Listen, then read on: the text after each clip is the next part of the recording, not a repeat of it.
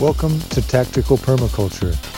I've worked on projects ranging from the poorest to richest clients, from inner cities to suburbs to farmlands to remote wilderness, from the eco war front lines to celebrity backyards. In over 25 years of service to the earth and the community of life, I've learned that in the fight for sustainable survival, growing is half the battle. Go to tacticalpermaculture.com for more info. You gotta train for me because I'm training for you. We got a love, and revolution to do. You better train for me.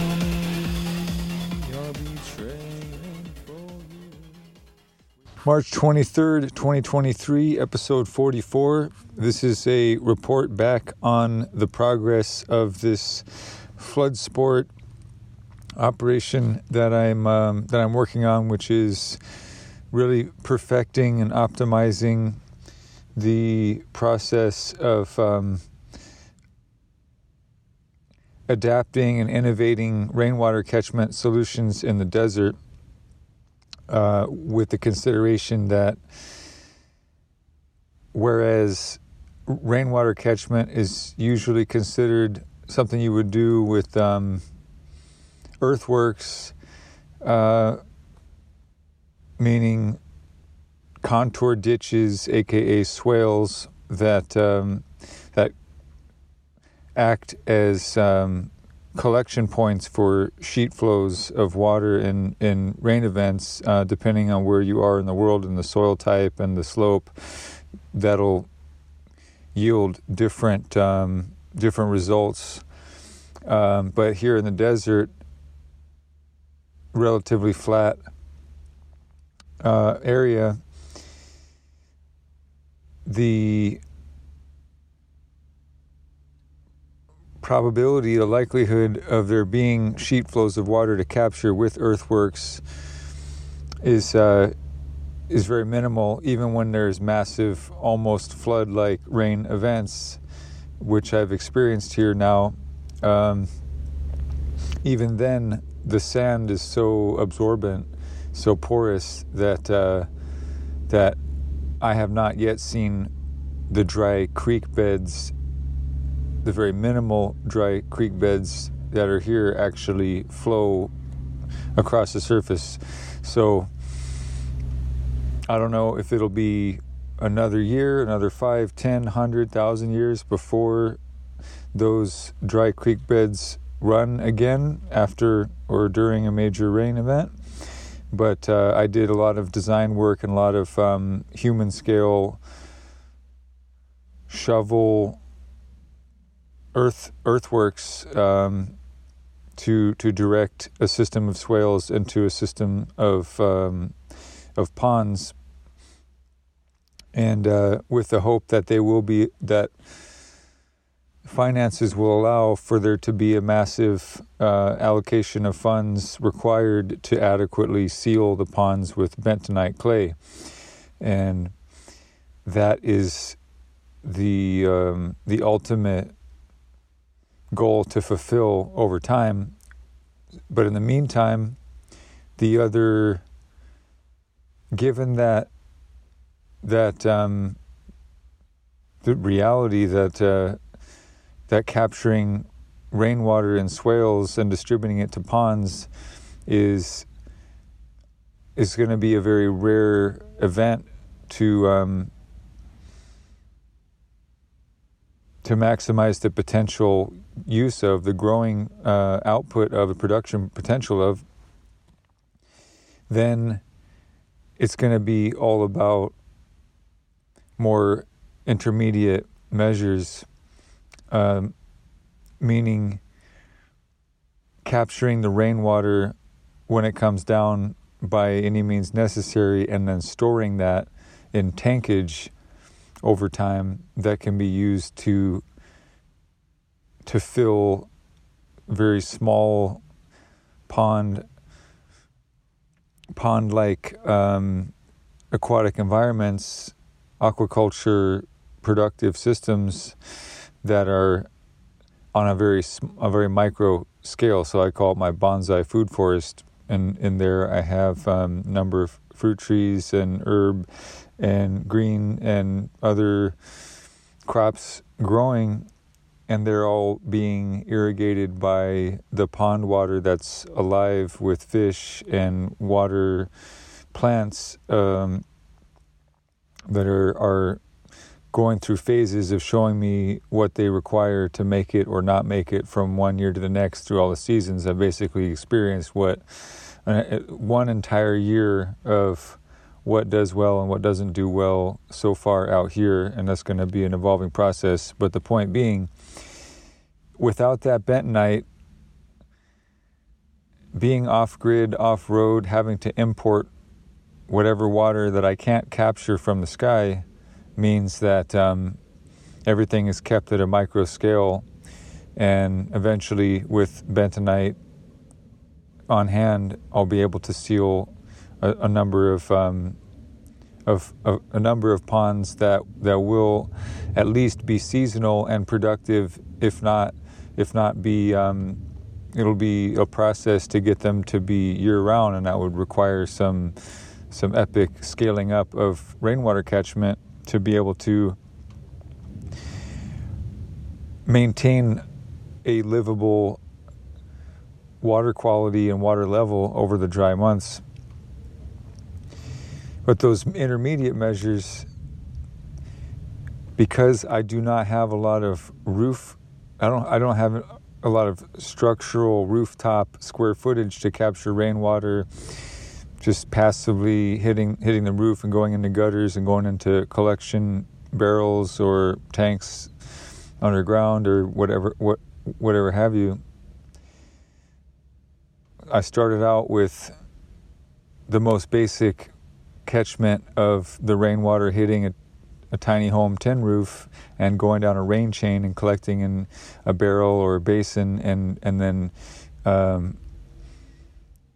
get, harvesting that after the rain and just transferring it with with uh, little galvanized maybe two gallon pails, just hand transporting that uh, that that catchment or that harvest just straight over to the stock the galvanized approximately 200 gallon stock tank pond. And uh, figuring out the balance of how how much I can spoil the crops with um, with with irrigation and how much I can scale the crops out um, within that somewhat real time rainwater budget. That's what I'm really getting figured out is is how do I how do I wean off the water supply from the outside as I scale into into catchment. And uh, of course, starting off, I had to just import 55 gallon drums and then later scale out to more larger forms of tankage and phasing out plastic and moving towards galvanized and whatnot. Um, but basically, starting out on uh, from the continuum of um, I got to import I got to import water. I got to get a truck that, that can do that, which I did, and then I have to scale that out so that I've got, at least for my own hydration and sanitary needs, uh, very, very wisely used, very frugally used. I'll have the ability to keep myself alive with with an amount of uh, of water supply that that will, if used wisely will at least last one year at a time, and so minimize my exposure to the outside world, thankfully, and um, and then give me this new space opened up to to then start first start shifting from irrigating with irrigating and hydrating myself with but the same water that I import to to capturing rainwater and then f- first starting with the irrigation start to phase out the water from the outside going into irrigation and then phase in the rainwater going into the irrigation, figuring out what that balance, how that balance can work can work out, and then eventually, I will phase out my own use of the outside water, and I'll be using the um, appropriate f- filtration and purification methods in order to um, to feel comfortable and safe, uh, both irrigating with the captured rainwater and and hydrating myself. And uh, for now, I'm at a point where the strategy that I have implemented to scale up from just the simple, very small, tiny home uh, tin roof capture was to scale out into a temporary measure of um, not sealing the ponds with bentonite yet, but uh, next best thing that's not uh, that, that's reasonably affordable relative to um, the industry standard of H of uh, EDPM rubber pond liner material, which is about five times more expensive than what I settled on as the intermediate option, which is 20 by 20 foot, 16 mil tarps uh, that you would see being used to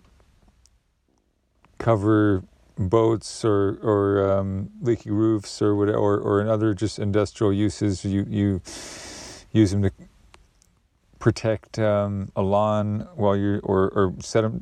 use them as drop cloths whatever they're just the standard but this this this I searched for a very thick gauge very heavy duty um, tarp uh, model and started out with two of them, although I wish I would have gotten more, but I wanted to test them first. So I'm at a point now where I have successfully tested those two of those tarps and um, was able to develop a, a, method in order to anchor them into the the pits that I dug, the pond pits that they're about uh, 30 foot diameter, um, three to four stepped concentric circle, sort of inverted pyramid cylindrical um, pits that uh, for them to be ergonomic while digging them out, basically you dig one ring and then you descend down and drop it drop it in. Um, I, have decided on about about three feet, three foot. Um, three foot rings that have like about a, a shovel a shovel depth about a maybe maybe closer to a foot. So just imagine yeah circle uh, concentric circles stepping down into the ultimate uh, low point the ultimate pit and then um, just so you have steps to get in and out of it and to and uh, dig down one one segment at a time. And then of course over time the wind sort of uh, rounds the edges and it becomes a very still retaining enough of that step structure to be able to get in and out of them without damaging the structure of it or just falling. You know it, it's it's it's actually um, navigable in that sense by design and then the the wind well well while it will round out those um, those step edges from the original carve out, um, yeah, it makes it a nice it makes a nice smooth surface, and uh,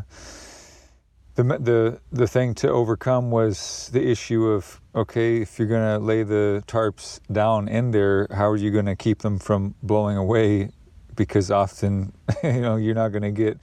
the rain event without a bit of a storm, without some winds, and uh, tarps of that size, trying to wrangle them it's very uh, it's very difficult, and that in itself is is a, a very frustrating workout. Um, managing that process, so in the process of training and drilling while doing dry runs, literally um, with installing these tarps, I, I figured that uh, I should start with a carabiners tied to um, parachute 550 parachute cord, and then tie those to wooden stakes that uh, basically like a, a, a T shape, two pieces of wood, two by f- two one foot length two by twos um, fastened together to make a T shape, and then inverting that T shape and digging it into the ground so that there would be a an anchor point that um, that the parachute cord could be uh, attached to by drilling a hole through it. So so it's buried underground. It's for me the consideration is that that wood material is far safer uh, than rebar impounding in rebars, which I'm very uh, averse to and try to avoid uh, whenever possible. They always surprise you. In fact, I was surprised by a number of them here that almost popped tires and, you know, impaled my foot at times. So, randomly, just really, actually, one time walking past, seeing and just being like, I, it was like seeing a scorpion. There was something that affected me, an abnormality as I was walking by, and probably just the last windstorm exposed it just a little bit. And I was like, oh, I know what that is. Like almost stepping across it and being like, nope. And then I dug it out, and yeah, it was like a two foot submerged, rusty, sharp rebar piece pointed straight up right over where I would be, normally be driving within a few inches. So I just couldn't believe it. And then there was like more than one of them within within an area, and hopefully that was the only area that that that that that'll happen but anybody who has that has had similar experiences would know it's scary and uh, and it's reasonable to want to avoid that. So my thinking was, yeah, I want to I want to sink something in the ground that I can put some rocks around at the surface so I can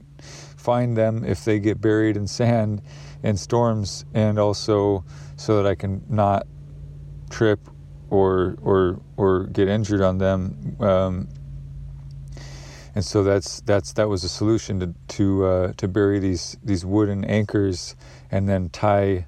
um, carabiners on on paracord to them so that I could hook into the eye holes of the tarp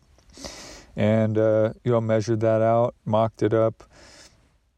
and uh, and, and and worked well in in uh, dry runs. And there were several times where it, it, threatened to rain, and it never did, or it was just a tiny bit, and it evaporated before I,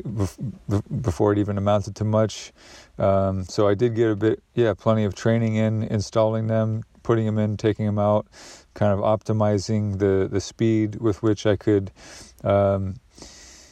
the methodology to to very rapidly deploy them into place and very in, in the face of winds so that uh, I could get multiple acre points down after the first four corners and um, and also have a methodology to to sweep them off and, and fold them back up and store them securely out of out of uh, UV exposure so they can last a long time and it's just been a matter of uh, back and forth, back and forth, putting them out when it when it looks like it's going to rain or when the forecast says that it's going to rain, and trying to time that as best as I can. And um,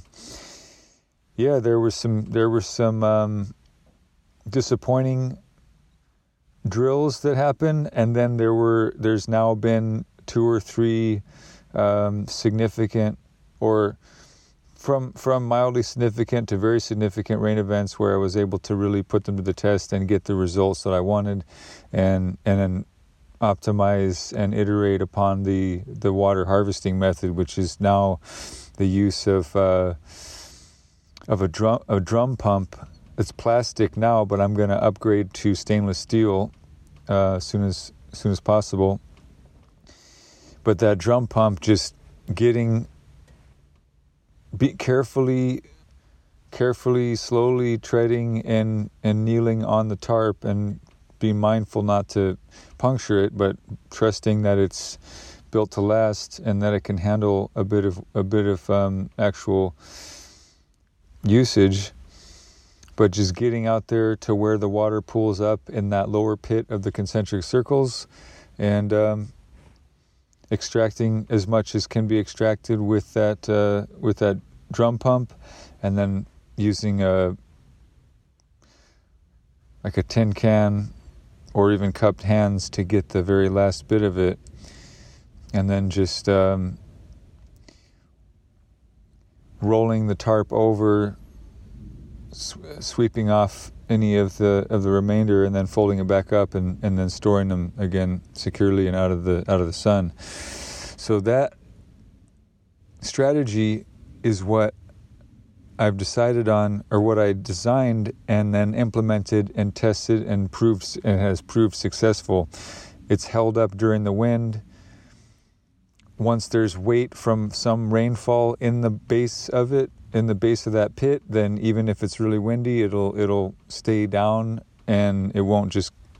flap itself away, which I was worried about. Uh, the paracord is holding up perfectly. I'm gonna definitely upgrade the carabiners because I've, i see them starting to bend, and I've lost a couple of um, connections, and so I'm just gonna keep overbuilding and overbuilding until until it's there's no no more incidents of breakage, and um, yeah, optimize and upgrade some of the some of the the overbuilding of of the process. But the as far as the the unit itself, the module, the fractal that can be scaled up from, it's it's I'm very happy with it. It's a human scale operation um, using that. Uh,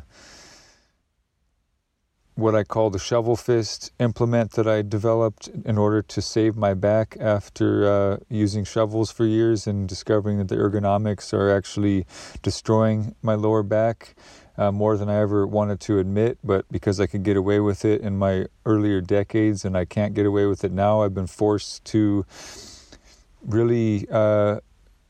ergonomically correct the way that I move the earth by hand, and that is to to be kneeling and having a uh, a shovel literally strapped to my forearm that looks kind of like a Wolverine claw, but is just a a sort of half-sized spade, um, like a almost like a trenching an entrenching shovel. Um, yeah, if you imagine imagine having your entrenching shovel, and then having it uh, having it strapped to the to near the elbow at the top of the forearm, and then having a handlebar uh, going laterally, so that you could um, you could operate it with a closed fist and have the shovel be coming up and out from from above your fist, uh, from past your fist. So it's kind of like that Wolverine claw. Well, that has been for me the saving grace of my back and what it slowed me down, but it has it has been a major beneficial game changer for uh, the ergonomics of this process. If I'm do if I'm going to be doing this every day, scaling out and digging more of these pond systems, eventually to be filled with bentonite, but being the placeholder rainwater catchment system being these tarps, then and at a point where I'm going to continue to make to to dig as many of these as I can because the more I do, the freer I get. This is a a very a very correlated metric of the amount the amount of gallons I can capture in a rain event is is uh, directly correlated to the number of days I do not have to risk going out into the matrix, as it were, the Babylon and back into civilization, I extend my resilience and self sufficiency and sovereignty here on my land by every gallon that I capture. And so every drop that I miss, it's like it's like burning a pile of money. Raindrops that I fail to capture and store and put through my systems and put through myself is money that I have to burn to go literally burn fuel to go and import water from the outside world. And uh, it's painful and tragic when uh, and uh, when the last time it was the epic fail of the, being the biggest rain event so far since I've been here and uh, and the solution I had in place before the tarps was inadequate and failed uh, slightly before that rain event, and I was left completely. Um, many steps back in the process and it was very painful but that's what sparked me to just go beast mode and just keep digging and devote myself to this process and and pray that the uh, the anchors would hold and the tarps wouldn't fall apart and I would be able to upgrade to a to an intermediate level short of spending $500 on a rubber liner I could spend $100 on a tarp and that will scale much more affordably. And probably those rubber liners under these conditions would be about equally subject to puncture as the as the uh, the tarps yet they're five times more expensive. Not not that they're not five times better because I have used them in other applications but you would want to have underlayment and you wouldn't really be you wouldn't be moving them in, in and out they wouldn't be these sort of um, rapid response tools they would be you put an underlayment down to protect the the base of it, you fill it, and it never gets exposed to direct sunlight ever again. And hopefully, you have stuff growing on the bottom and the top and in between, so that you're not really exposing it. Even on the surface where you, where it is, uh, the lip comes up, you will be putting rocks and plantings and whatnot overhanging the edge of that that liner so you wouldn't even barely see it if at all and it wouldn't have you know exposure so this is a much different circumstance i would not want to buy a $500 rubber liner and have to try to anchor it down and no. So this is making a lot of sense. I'm scaling it out. It's working very well, and um, I'm very happy about it. Very excited about it, and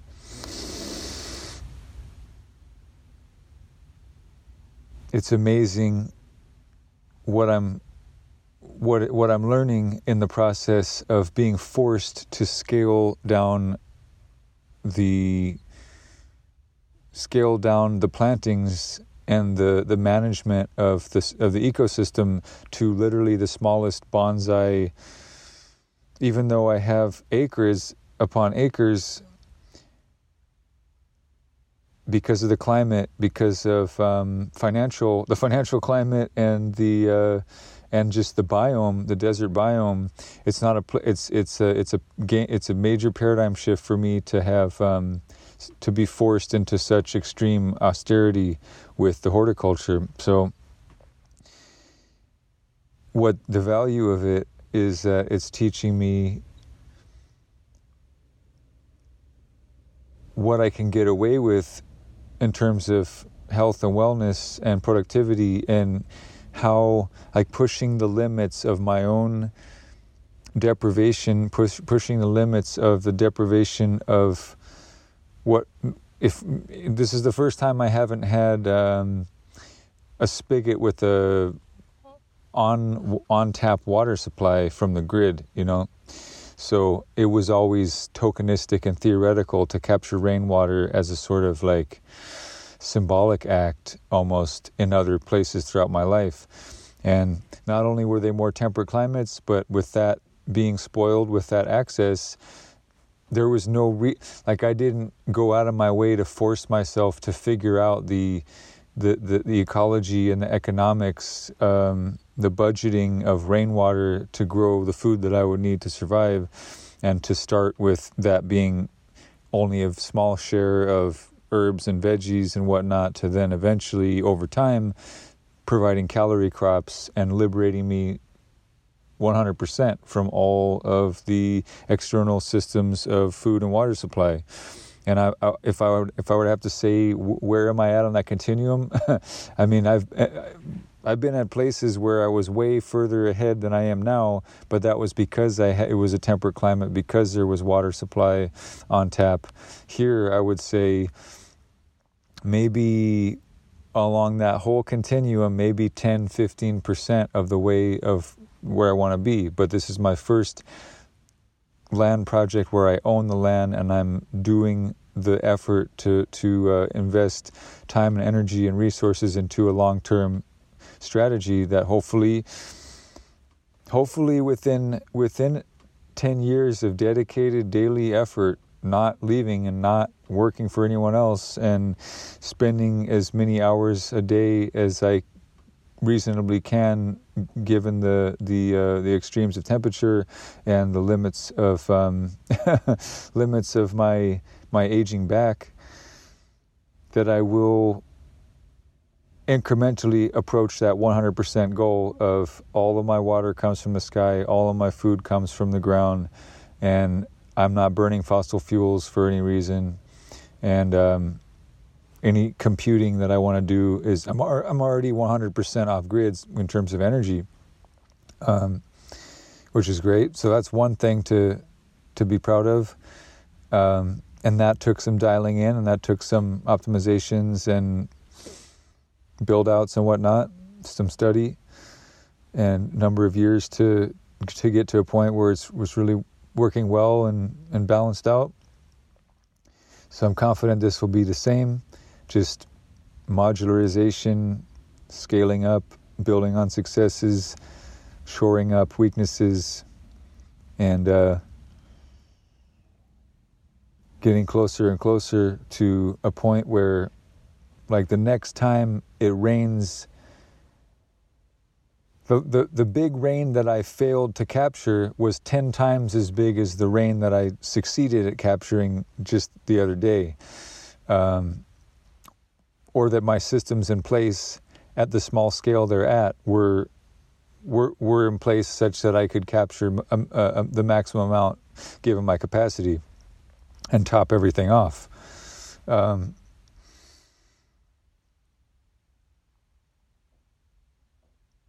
but in that rain event back in October, where it was about 10 times as much and I missed almost all of it, I realized at that time that if I sincerely focus and dedicate my myself almost un um, un, unshake, un, if un, undivided focus on on getting this system tested and building it out and scaling it up over time as the resources um, avail themselves, then when that next 10x volume rain comes, if I have a number of these tarps laid out, it's going to get to a point where one rain event is enough to to irrigate my crops and hydrate and maintain my sanit- my sanitation for let's say at least a year or more um,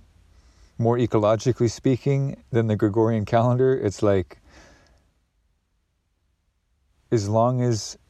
as long as I'm able to capture enough rain to get me through until a similar rain comes again. Now, whether that's within a few months or within a year or even two years, like I'm looking at this now with the perspective of if that 10x volume rain, when it happens again, I will really hope that I will have not just two of those tarps out and ready to capture it, but I'll have five to ten of them out and the tankage to, to the storage tankage to match so that I'm looking at several years worth of storage at any given time and then not stopping there and continuing to build out until eventually I'm looking at enough water stored to uh, to last years beyond that. And then hopefully at some point converging on that timeline is the ability to start scaling in and replacing the tarps one at a time with um, with bentonite clay as the sealant, and then going from capturing rainwater to seasonal ponds to perennial ponds, and hopefully the productivity of those longer lasting aquaculture pond systems will actually yield financial rewards, uh, financial yields, so that I can do whatever it takes. Some combination of of uh, scaled up rainwater catchment, some combination possibly of importing still water from the outside. But ultimately, what's going to happen over time is that there will be bentonite sealed ponds. Um, built at a human scale and scaled out across the landscape that are continually refreshed by natural rainfalls, but then during drier periods, maybe they get sort of stacked, nested and stacked into each other in, in, in, the sense that if I have to, maybe I keep one of them fully stocked and ecologically productive with food, productive plants, and, and fish stock. And, uh, during when when the, when the temperature is cool and there's less evaporation, the other ponds that are sealed can be auxiliary backups to that pond and have some seasonal growth cycle, but know that they're going to be sacrificial or that they're going to um, be growing green manure, growing veg- vegetation that can be used for composting and whatnot, but not putting in like expensive fish stock. Um, they would have to either all harvest at once or or uh, or let die or try to catch and move over to, to the to the main uh, the pond that will be the one that survives each summer. And it's an interesting horizon to imagine how to um, how how this dance is going to evolve to where I go from these these uh, these very uh, early stage processes to getting to a point where every the effort put into every stage of the system is actually nested within an overall bigger picture longer term design and there's no double work there's no egregious sort of um, uh, cost in reworking something that completely obliterates what, what came before it. Rather, what's the, the base foundational efforts are built upon in an elegant manner and upgraded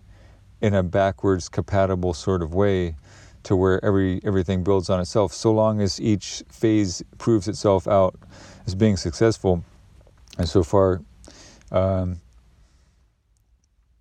or it or or it's unsuccessful and then it gets iterated upon and innovated on until it is and then that's what that's the platform that that that builds from there. So yeah who knows what I'll be using for acres and the size of the carabiners and cordage material but that notion of pinning a tarp to a dugout pit to capture rainwater versus building a bunch of structures that are probably going to get hammered and blown away by the storms anyway to capture roof more roof water catchment. That is an interesting strategy. I have not seen it really in practice in my career but there's all kinds of strategies in the survival movement for you know being in a remote wilderness and using a plastic for example, plastic sheeting and actually putting it on top of a hole, digging a hole out, cutting branches off, and letting them uh, in the sun under the under the plastic sheeting evaporate, and then putting a rock on the on that sheet uh, over over uh, the center, and putting a pot in that in that pit, and basically you have a solar still that uh, that gravity drains the collection of the water evaporating on the top of that uh, that plastic sheeting and down to a point where it drops into the the basin. So these concepts have been with me. The ideas of um, adaptive strategies for rainwater catchment, adaptive strategies for filtering water that's already on the ground or in the ground. And uh, it's the foundation of all of this stuff water is the most uh, essential uh, input for survival. So, with that said, that's the update, and I will report back when there are new developments to share in this regard. Hopefully, uh, if I could make one uh, PSA at the end of this, it is to say what I've learned in this process of being very, very abruptly shifted into extreme desert austerity and going from on on road, on grid, on tap to off grid, off road, off tap abruptly it made me realize that I should have been um, more diversified in my in my drills, in my planning, my preparation, in in that similar to where what people would call like a blackout drill, like in your house with your family, whatever you you set up a a scheduled event where you camp out in your backyard, you turn off all the power, and you actually have to experience what it's like to realize that your batteries are dead and your junk drawer you can't find the flashlights and you don't have a first aid kit anywhere and you don't even have any food that's easy to transport. You don't have tubs built out that are easy to load out. So the idea of not just not just imagining it but putting yourself through it so that you have muscle memory and you have look you've realized where the blind spots are and you've shored up those weaknesses now I realize, and the PSA is that if I could give the advice to anyone who is still in some combination of on grid, on road, on tap, whatever, is like, I don't know if you necessarily want to shut your water off. That's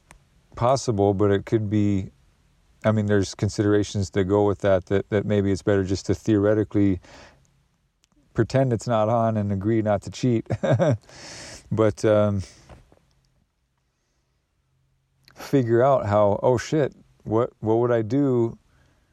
How am I going to keep my crops alive if